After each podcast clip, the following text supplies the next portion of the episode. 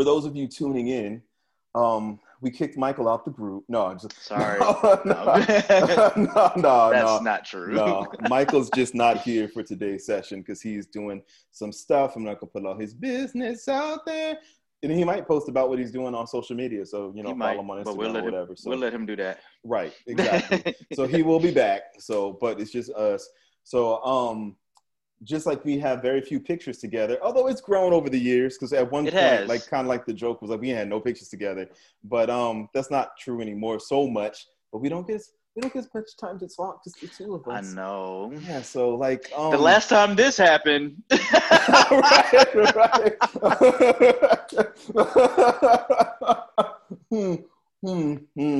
Can't speak on that, but... No, we can't.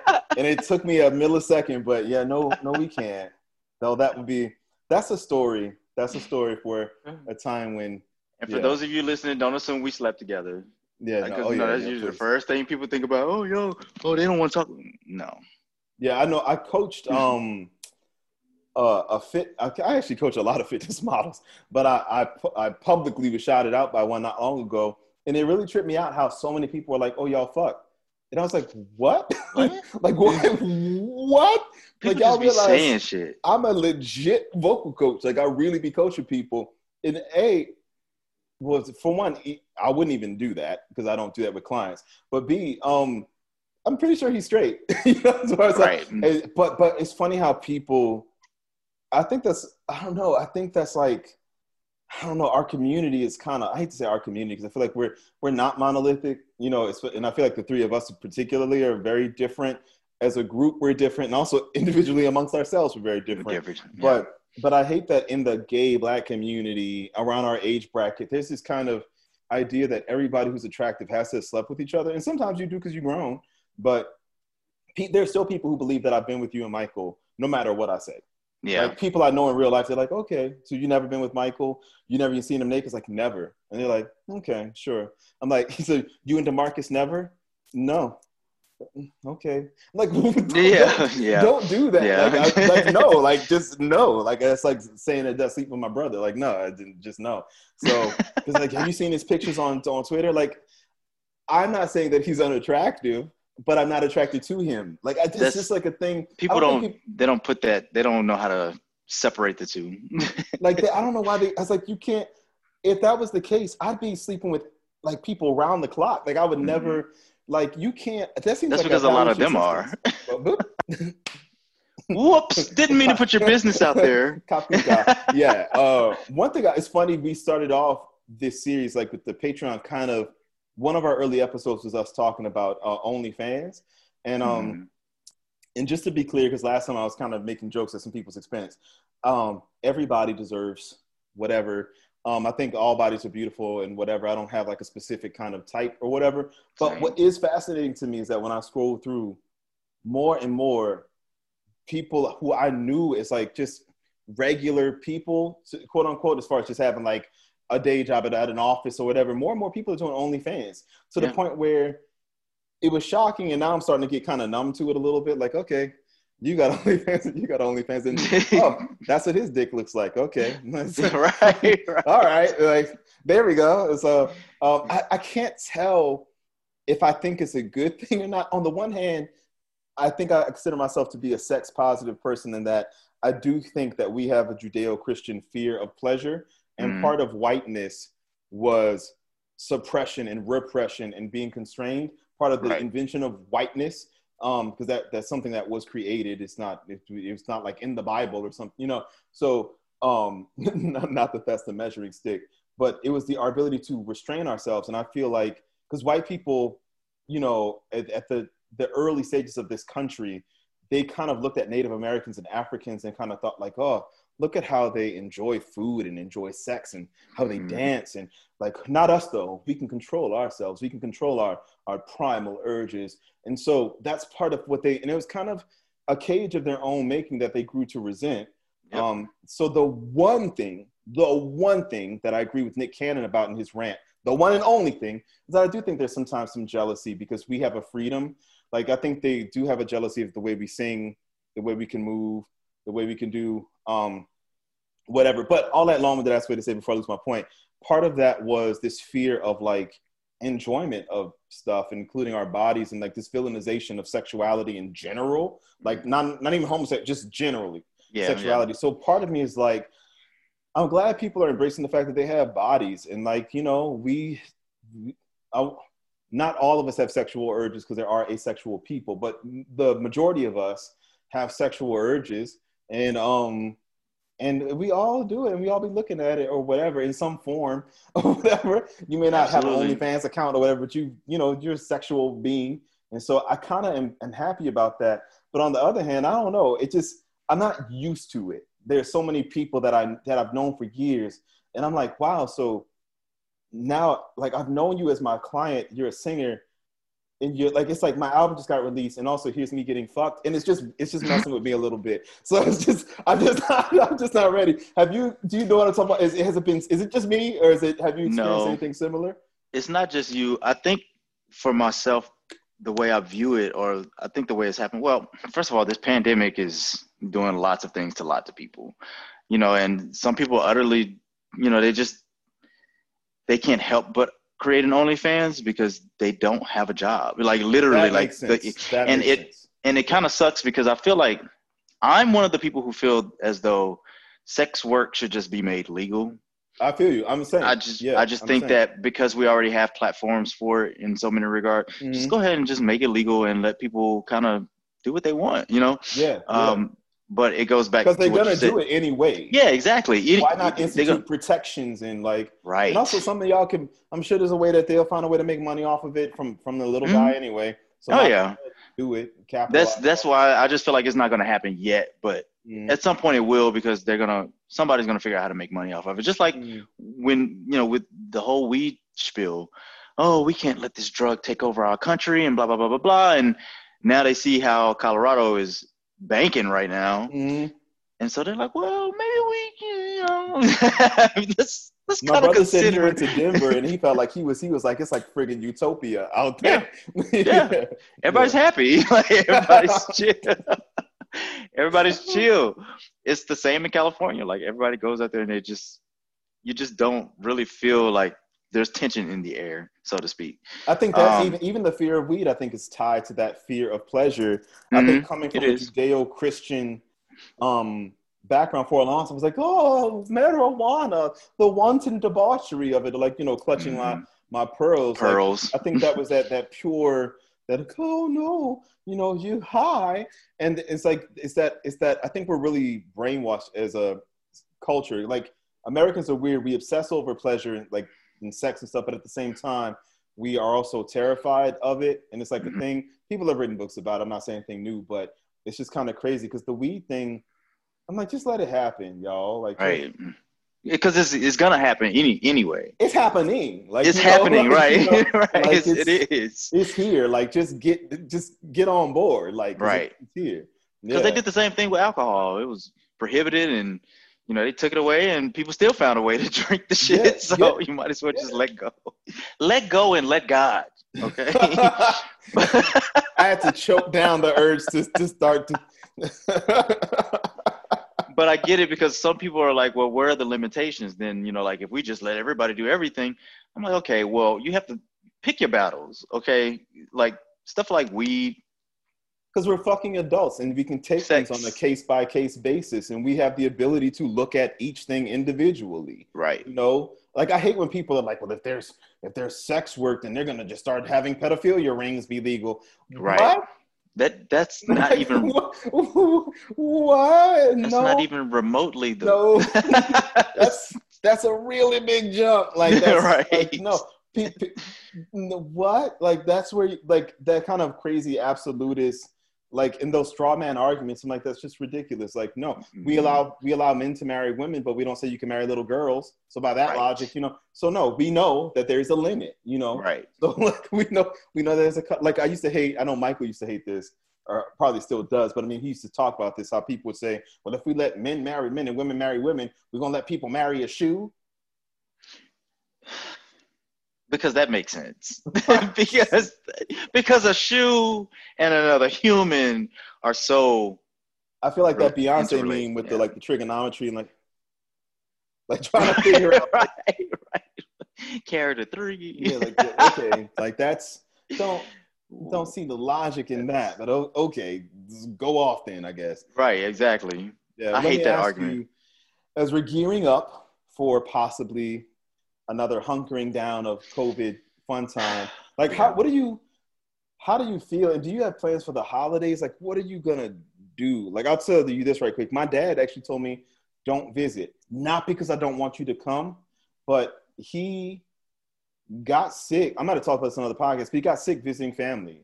And he realized he's not about to die, and he's not any faster than the rest of us. He's okay, but he's having certain issues because of, like, not nagging things, but because of, and I'm sharing this, I hope he's not bothered by this, but I'm sharing this because I think people need to know it is real.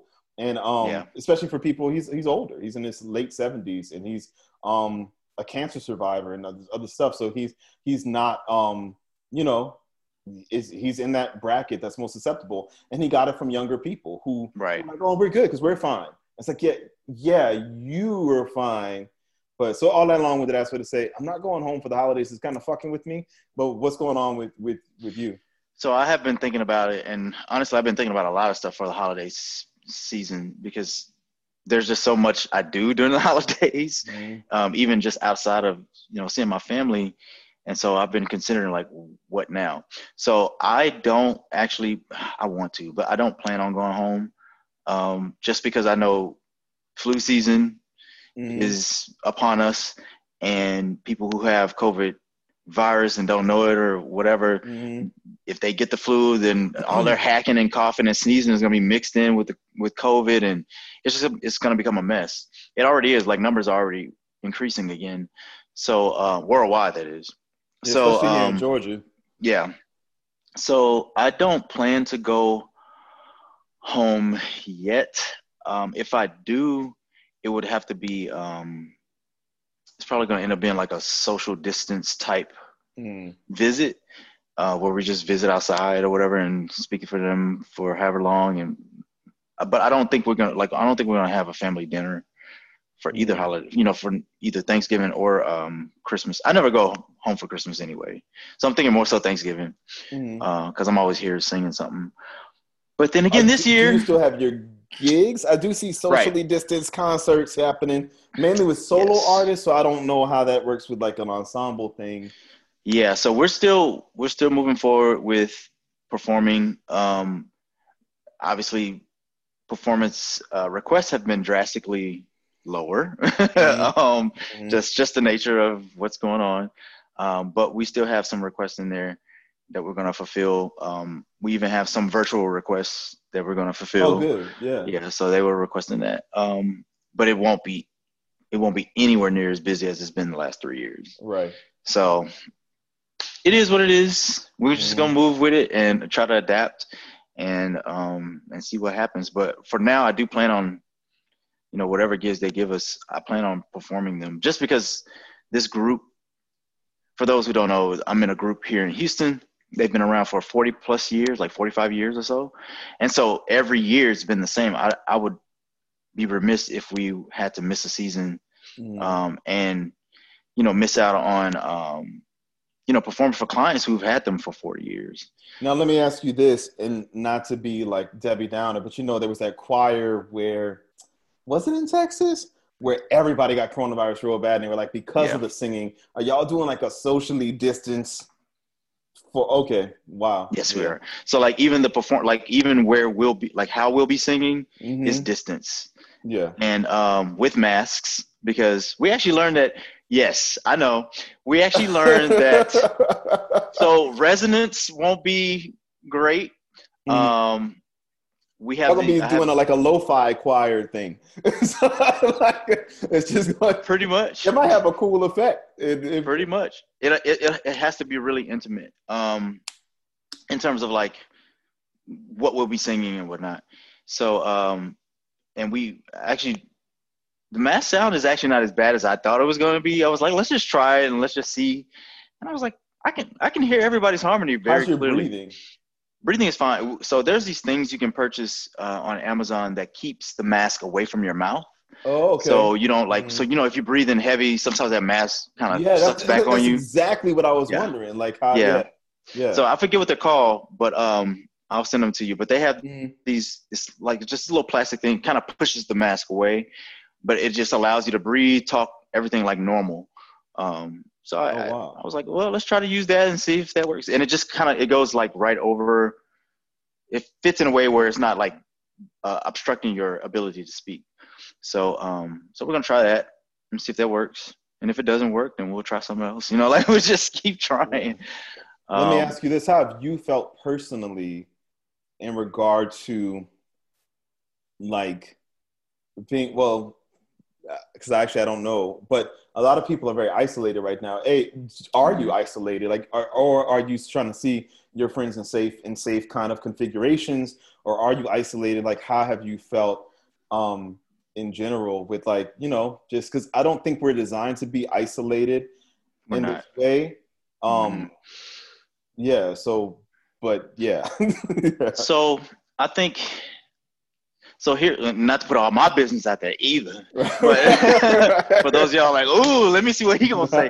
No. So I think that, so I have been very anxious about a lot of things. So I usually feel like if I'm in a situation where, and not to say this is any better than having a full, well, no, it probably is better than having a full-blown house party. But if I'm in a situation where my friends want to go out and have a few drinks and we're at a table, you know, there's four of us, we're at a table and we're all pretty far away from each other, I'll do that. Like, I have no problems doing that.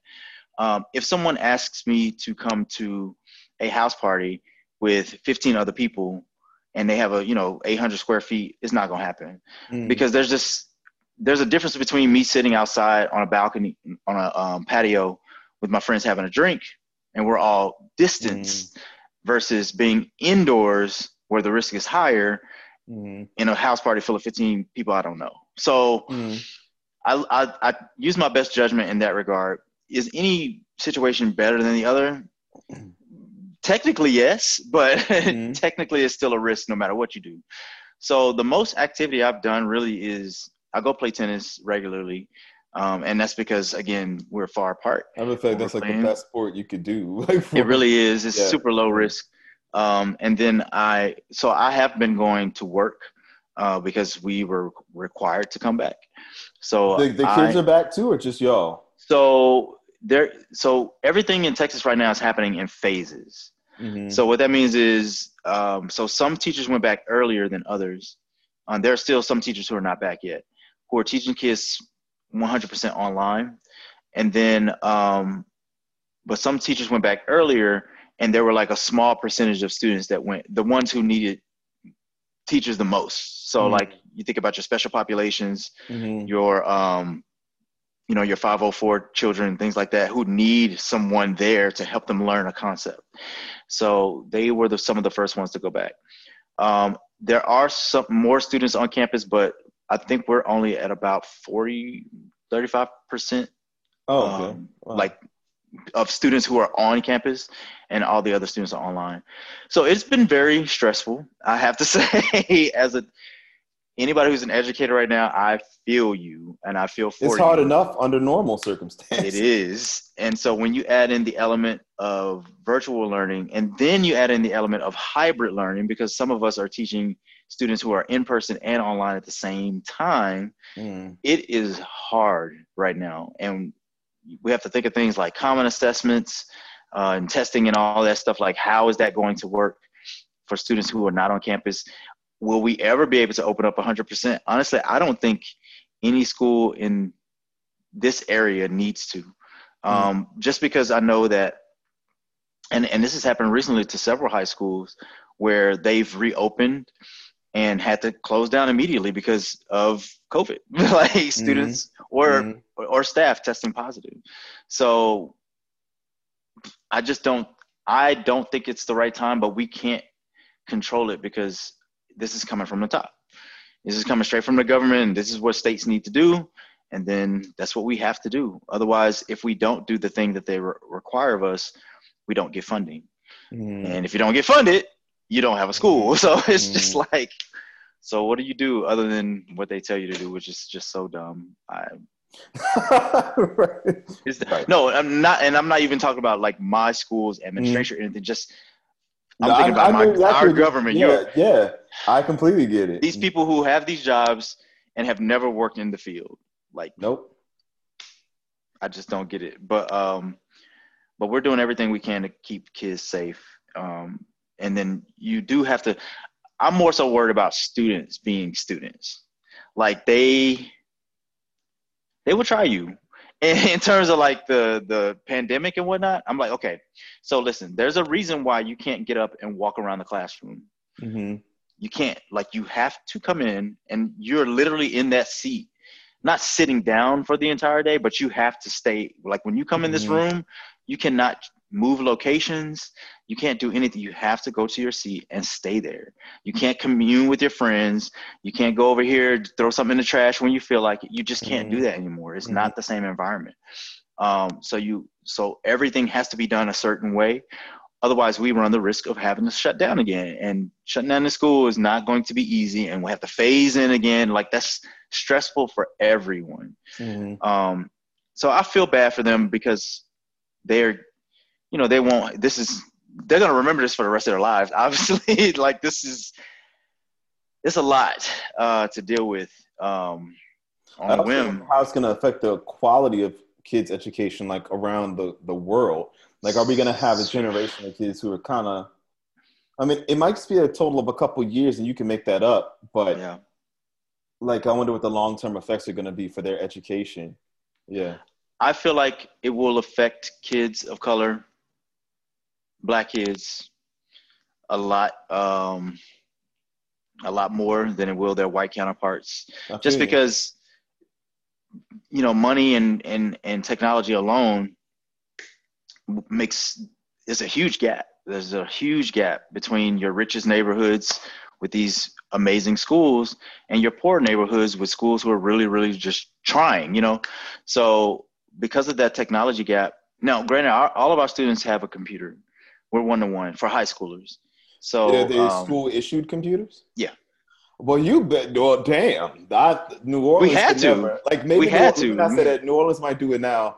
I don't know. But when we was growing up, I can't imagine that New Orleans would have been able to do that for us if had this happened when I was growing up in school. Yeah. I mean, I think it could have been done for us. We didn't even have books. That's a problem. Yeah, right. You know, so even getting books can be an issue. Getting a friggin' laptop. Yeah. What about Wi-Fi? Are you giving them like any like? Because I know they all have hotspots. There are people who didn't have hotspots, or whatever, and they were trying to use like the mom's cell phone, and you know, or sitting outside of a McDonald's or whatever. But they all have hotspots. So we issued laptops. I guess those who need them, because I think a lot of people those who needed them, right? Of course. So any student who was in need, who needed. Either because they could also use their own like laptops and computers if they wanted to, but for students who needed hotspots, we provided those through Comcast as well. One thing I'll give Houston. Wait, sorry, we can cut this out if you don't. Do people know or not know? They know where I am. Okay. I'm in Houston, y'all. Yeah, I didn't want to like. No, it's cool. You know, a lot of my family lives in Houston now too. So when I visit them, I try to see DeMarcus when I go out there, but. Whenever the hell that's gonna be, I don't know now. At this point, but y'all economy is like that. So I'm really, cause if you from New Orleans, you know what I'm talking about. Like growing up in like going to school in the '90s and early 2000s, we barely like our school system kind of imploded as I was graduating. The state had to take over. So this stuff about you get a house, like we barely. Like you was lucky to if you had a book like you know, so it was a thing. So like it was, and the teachers was barely getting paid. So I've really been impressed by Houston and their school system. Like I have family members, I have a lot of educators in my family, and the ones who work in Houston are like, yes, especially compared to New Orleans, we get they live well, and I'm impressed. The pay here, okay, so like. I used to always be worried about wanting to be an educator because people were like, is it worth it? Damn, I don't know if I can do. But then I saw what they were paying me. I was like, teachers get paid this here? oh shit, this I can do that. That ain't no problem. That ain't no problem. I get it, because I taught at a boarding school from what I now realize was a time when they were really properly funded, because I heard things have changed. But I taught at a boarding school at a time when I was like, oh, I'm a teacher. Let's see what the salary is looking like or whatever. Yes. And I was like, oh.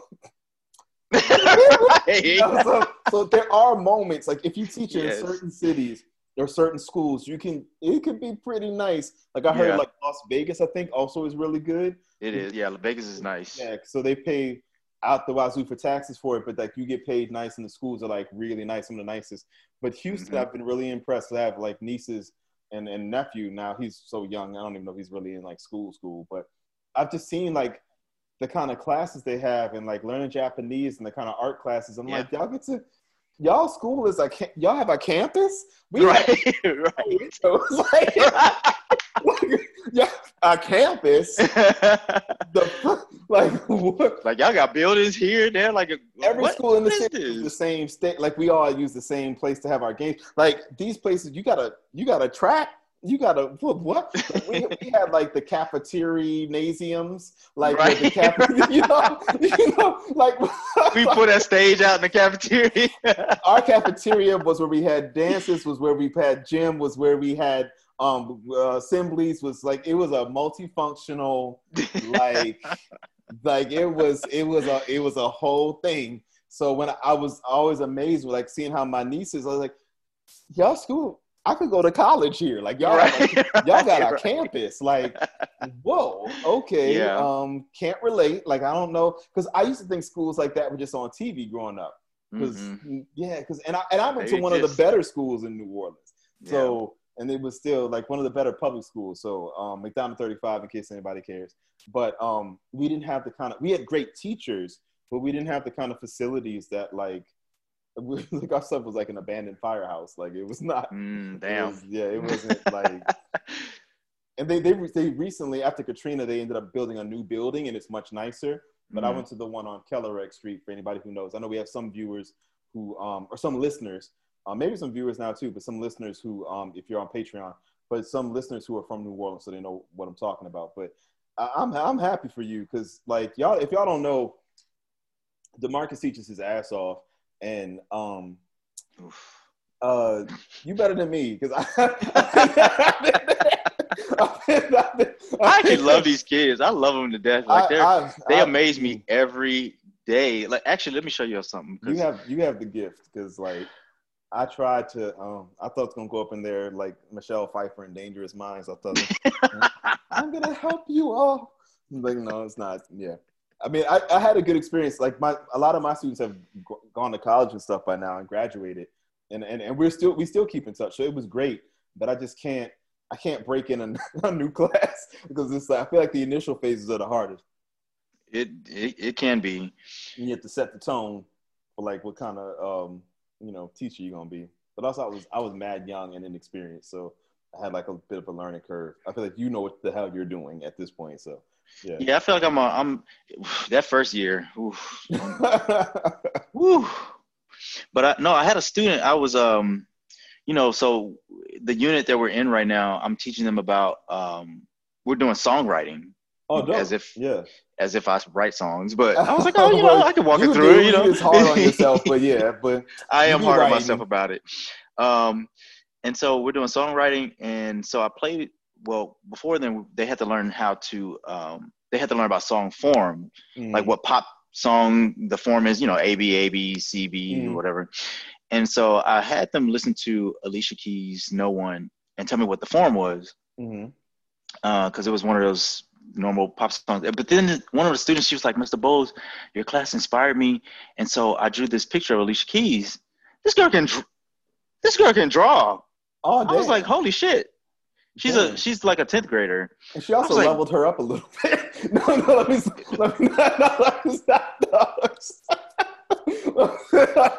I'm purely joking. Alicia Keys is beautiful, but I had to. But no, that was funny. Good. That's really good. I was like, if it takes music to inspire students to pull out all of their other talents, baby, let's do it. Like, you know, I'm all, I feel like it comes from the same energy bar of Mana or whatever. Like, whether, like most creators I know, like I draw, like I was supposed to go to art school before I ended up pursuing music. I was accepted into School of Visual Art in New York, Cooper Union, and Pratt. That's what I'm supposed to say, Parsons and Pratt. And so, like, it's most people I know, if singers, they either write or they dance or they do visual art or they do poetry or they, you know, I feel like that you draw it all from that same source. It's almost like different types of magic, you know, that's how I look at it. So it's kind of pretentious when people to me say like, as a creative, but it really is a thing. Like it really is. Like if you're a creative, I wouldn't be surprised if that same student also has a significant musical talent because it's just kind of normal. She's a very good, so she's learning all this stuff for the first time. You know, all of them are for the most part. And I've been doing, so I'm usually teaching choir, but obviously I'm not doing that because they're virtual and I can't do it. But so I've been doing music appreciation / music theory with them. And so they've been learning, you know, about like, scales and key signatures and all the hard shit for kids this age. That can be a little difficult, but she's really good with it. So I was like, "You're a creative. Like, right. I know you have all these talents." So I'm trying to inspire her and just say, "Hey, you know, like, never stop drawing." Yeah. I know, right? I was like, "Never stop drawing. Never stop." And I have a lot of students like that with music stuff. It's like they just get it, and I'm like, "Wow, interesting." I need to know what to do with y'all when we get back to campus. So. There are certain patterns and certain concepts that I think, like, once you learn them in one modality or one medium, you can apply to other stuff. Like, I feel like as I've grown as a singer and a vocalist and a musician, I've grown as a visual artist and vice versa. So, and I have friends who dance and sing and say that it's very similar. Like, as you find more freedom and more facility in one aspect, it informs the other stuff that you do. And it seems like it's just a thing that happens. Yeah, so it's something I've observed. Non sequitur. Speaking of weed, if we go back, I tried this new deodorant, and I smell like I've been smoking. That's where I have it. It must have. Is it like Green Forest? Oh, yeah, okay. Like it's because it's got every time. I'm like, I don't smell bad. I just have the faintest smell of like. It's like, who's smoking? And it's like, is it me? So yeah. So yeah. Some of y'all who follow me on social media know I've done like a natural deodorant journey. Not that I have any particular problem. I just was reading about the horrors of like, you know, standard deodorant, which works perfectly fine for me. I didn't get cancer or anything from it, but I was like, let me explore the natural kind of thing. Yeah. And I figured that in part with COVID, I could try other stuff out with minimal risk of like, if it goes awry, I can easily just wash up and just reapply a different, you know, but you know, if I had to go I mean, yeah, if it ain't working, I mean, just make sure you carry an extra bar around with you somewhere. Because it's funny though, it was like months ago, but a lot of people gave suggestions, and I couldn't try them all at once. So I was like, I still have like one or two left. Let me just try this one. Let's see. And I realized this one has me smelling like weed. So I'm like, okay, you know, just some people may like that, may be into that sort of thing. So maybe you never know. There's something for everybody. I keep telling y'all that. There's truly something for everyone. Like, well, time went by fast as it did. It flew by. But let's join the conversation. So I'm curious, y'all watching, y'all listening on whatever platform you may be watching or listening on. What has been your experience with COVID? How are you holding up in terms of your mental health? Like, what are you doing? Because this is so isolating. And it can be very anxiety-inducing. So, and it's funny, I just feel like I should say this. So recently I posted on social media about people conflating mental health issues with basically character flaws, which I don't like, because I'm someone who suffered from legit PTSD, like actual panic attacks, and also from an eating disorder, like legit, like clinically. And so there are some people, like literally like two people, were like, are you trying to say mental health disorders don't exist? That's preposterous. No, what I was saying was, don't throw that up don't trivialize it every time you're having a bad day, or say, like people use it as a joke almost. And that's what I was like, people are like using it to like be dismissive and almost like it's in vogue to be like my anxiety. And it's like, you know, there are people who really like legit have like issues. Anxiety. Like, so it's like this trivial, but all people are people, and anxiety is something that anyone can feel. And I feel like maybe more than ever in recent history, there's a lot of reason to feel it, being so like every time you go out, you could possibly be met with some kind of deadly disease. Because even though most of us will survive, we hear these stories of people who are young and healthy and had something go wrong, or they were like, I'm the reason why my parent died or whatever. It's crazy and you're isolated. So what are you doing to manage it? Like, how are you handling it? And or are you seeing friends and not being so sequestered and you're just doing it safely? Or are you one of those people who just feel like, oh, I just think it's all over exaggerated and inflated, doesn't exist? That's just wrong.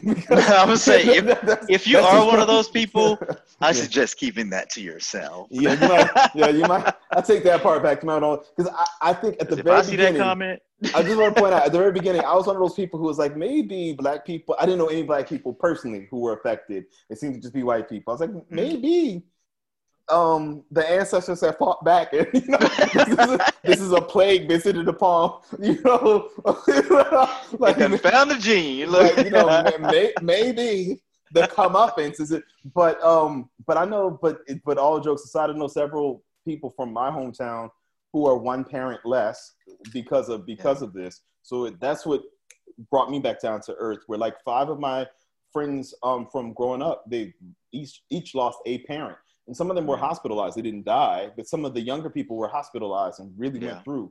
And I was like, oh, crap, this is really... Because, you know, New Orleans, it hit right after Mardi Gras. So all these people coming in close. So it was like, boom. So it hit really hard. And by the time it was in the public eye, people were already in the thick of it. So I know it's a real thing. And like I said, my father, and I put that out there, not trying to put, you know, how black people are. Don't put all the business out there.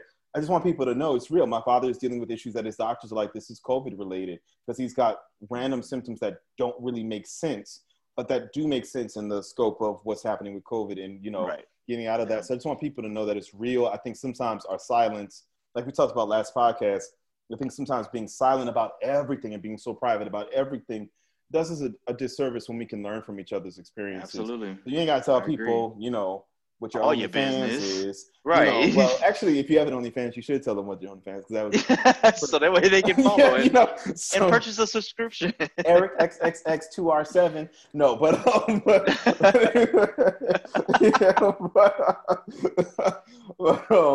you know, type it in. No, yeah, so tell us what you think. De'Aaron, I call you both things. It depends on how I'm feeling. But do you have any closing remarks that you want to offer? No, I want to hear too. And if you are an educator, I would like to hear what your experience has been like over the last couple months, because I can talk for days about mine, but it would have to be a closed off, private, you can't download this video type of conversation. That'd be a safe space. A safe space, space, because I love my job. Right, thank you. Real. I feel you. Yes. So leave your comments and we'll be chatting with you later, y'all. Indeed. So I'm going to keep it recording, actually, for the sake of possible bonus footage. I got to get in on Patreon and actually interact with some people. Same. I don't know how much the comments are, but I see that slowly the people are increasing. I'm going to hit you and Michael up. I've been really sidetracked by life. I need to get it together and get some of the guests, because I know we're gonna do guests going forward. I know a battery of people. I just have to send out the request to these people and see what we can do. But yeah, so that's that. I don't have any.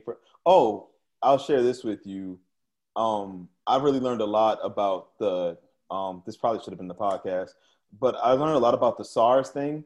So I have Nigerian students who let me know how real it is. I didn't realize what they were dealing with.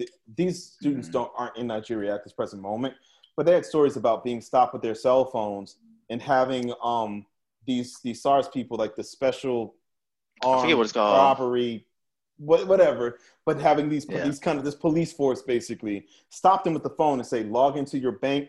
Wire me the money right now. That's crazy.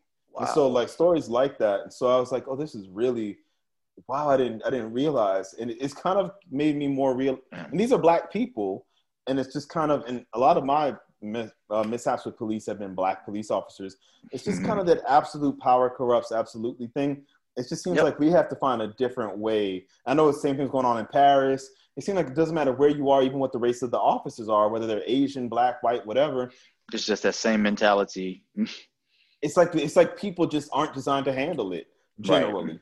So it's like either there has to be way, way, way more training and better funding. And I don't know how true this is, but something I was told too was that part of the reason, I didn't see this in the news, this was told to me by a student who's Nigerian, and they're, I don't want to put them on blast, but they're very connected. I'll put it like that. So this is someone who I don't have any reason to doubt what they're saying.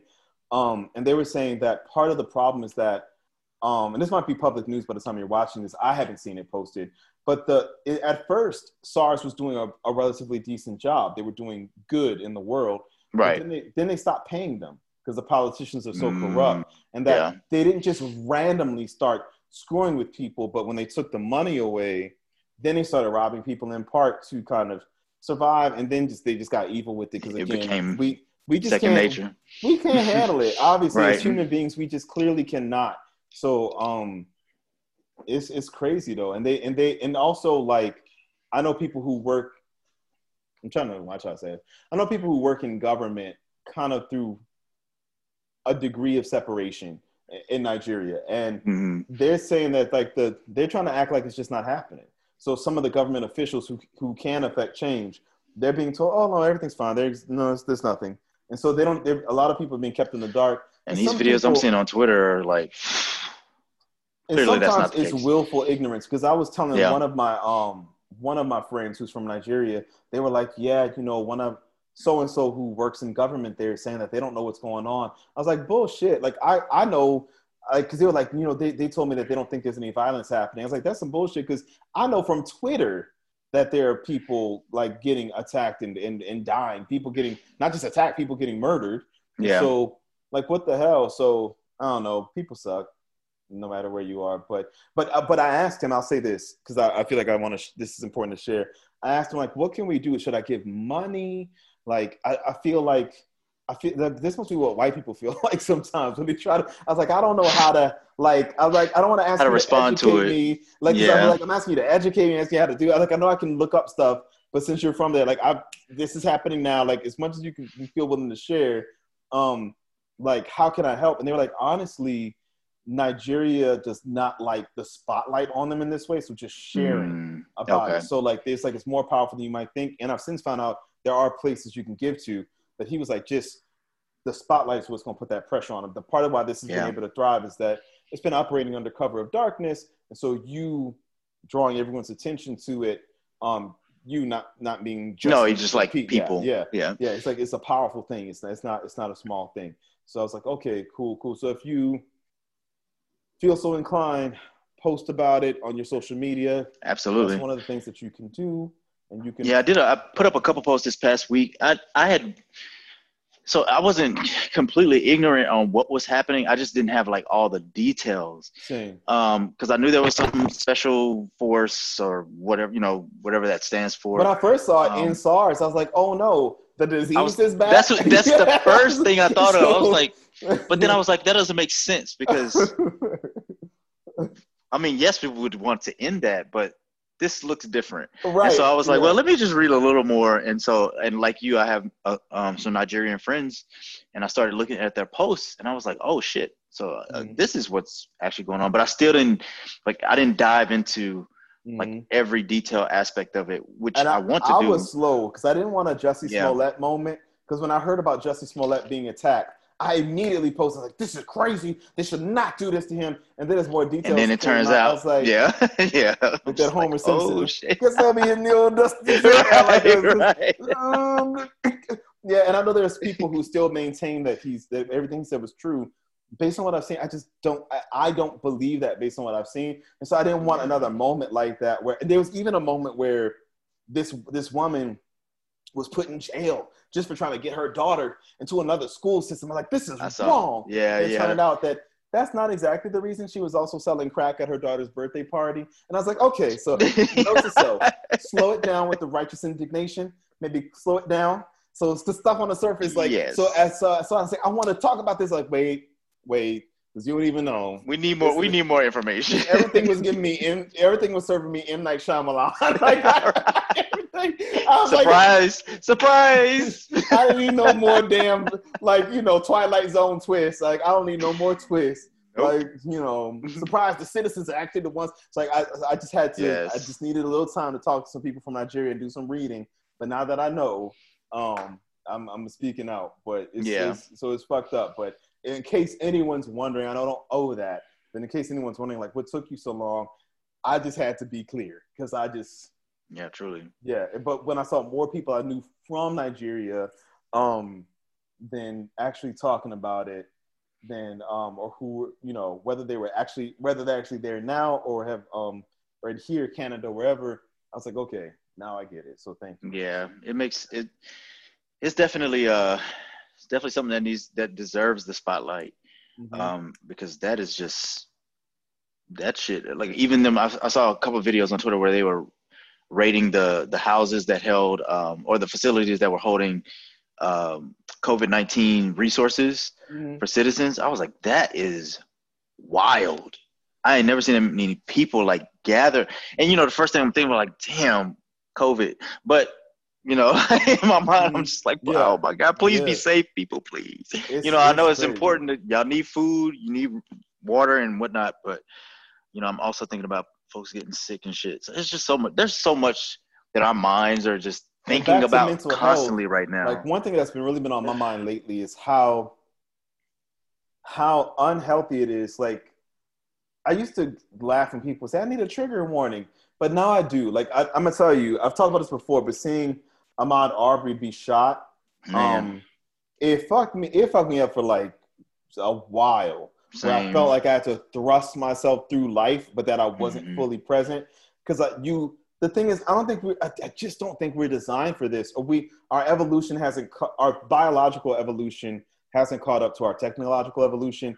Right. I wasn't ready to see someone get shot down like that, and I feel like I was there and I witnessed it. Mm-hmm. Same thing with looking at some of the SARS videos, seeing the people shooting to the crowd, and seeing people writhing in agony on the ground, like bleeding out.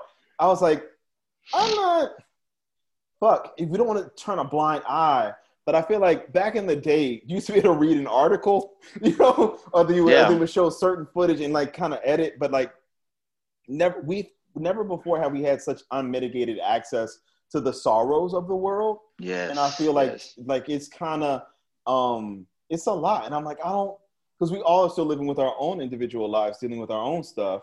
Mm-hmm. And also the fuckery here. I'm about to vote early in like a day or two. I just did drive through voting yesterday. And I'm going to see, blessed be Houston, because I don't think that's even like an option. That's not. So I'm about to prepare to be voterly suppressed because they out here in Georgia, because when I voted for governor, I was out there for 2.5 hours. Yeah. Yeah. So I'm just getting my mind right.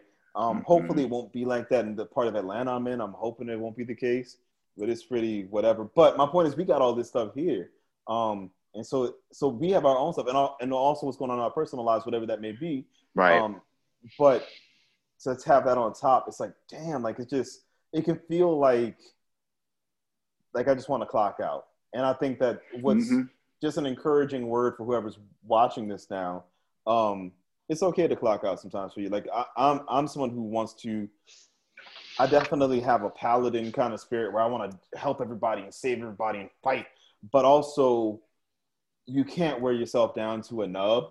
And so right. You can't do much that way. So should you feel the need to, I saw you did a post on Twitter about needing to sleep.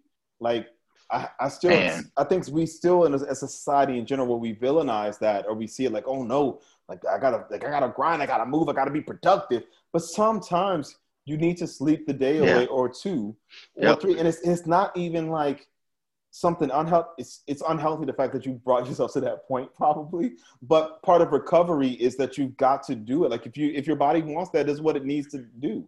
And I didn't fight it at all. I was like, because it was, I went to play tennis yesterday. I was already tired before I went to play tennis.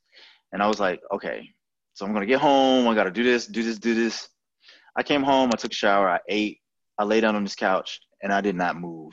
Oh, that's right. I tried, so I made the mistake of trying to watch, because I haven't finished Love Country.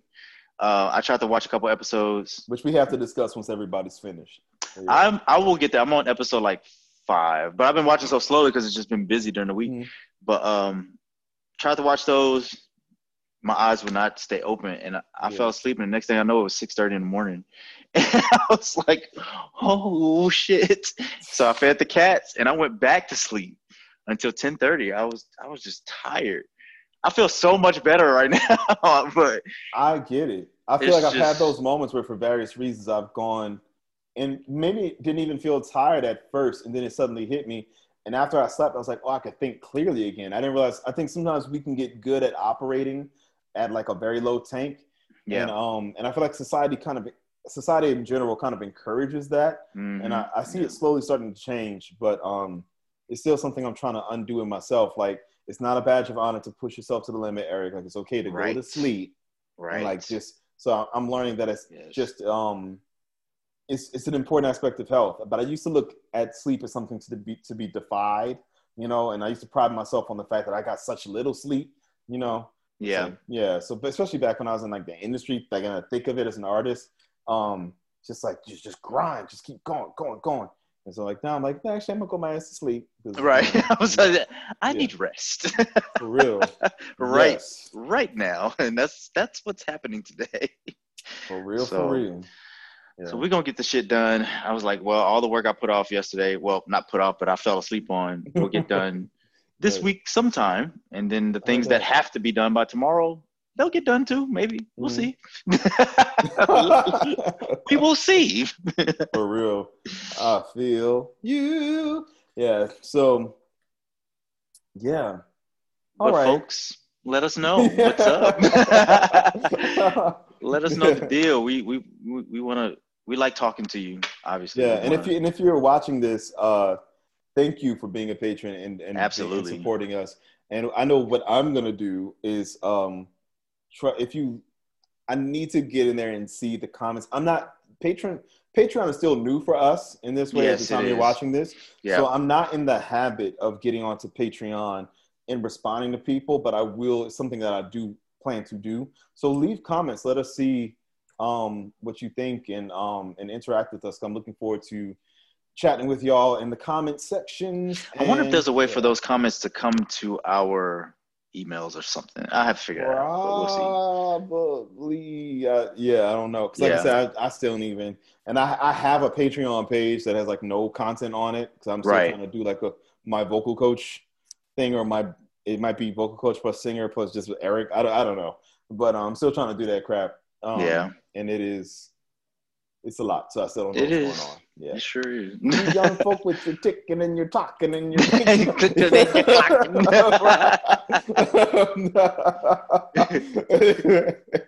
All right, y'all. We are out there. I will holler at you later. Allah. Have a good evening. You too.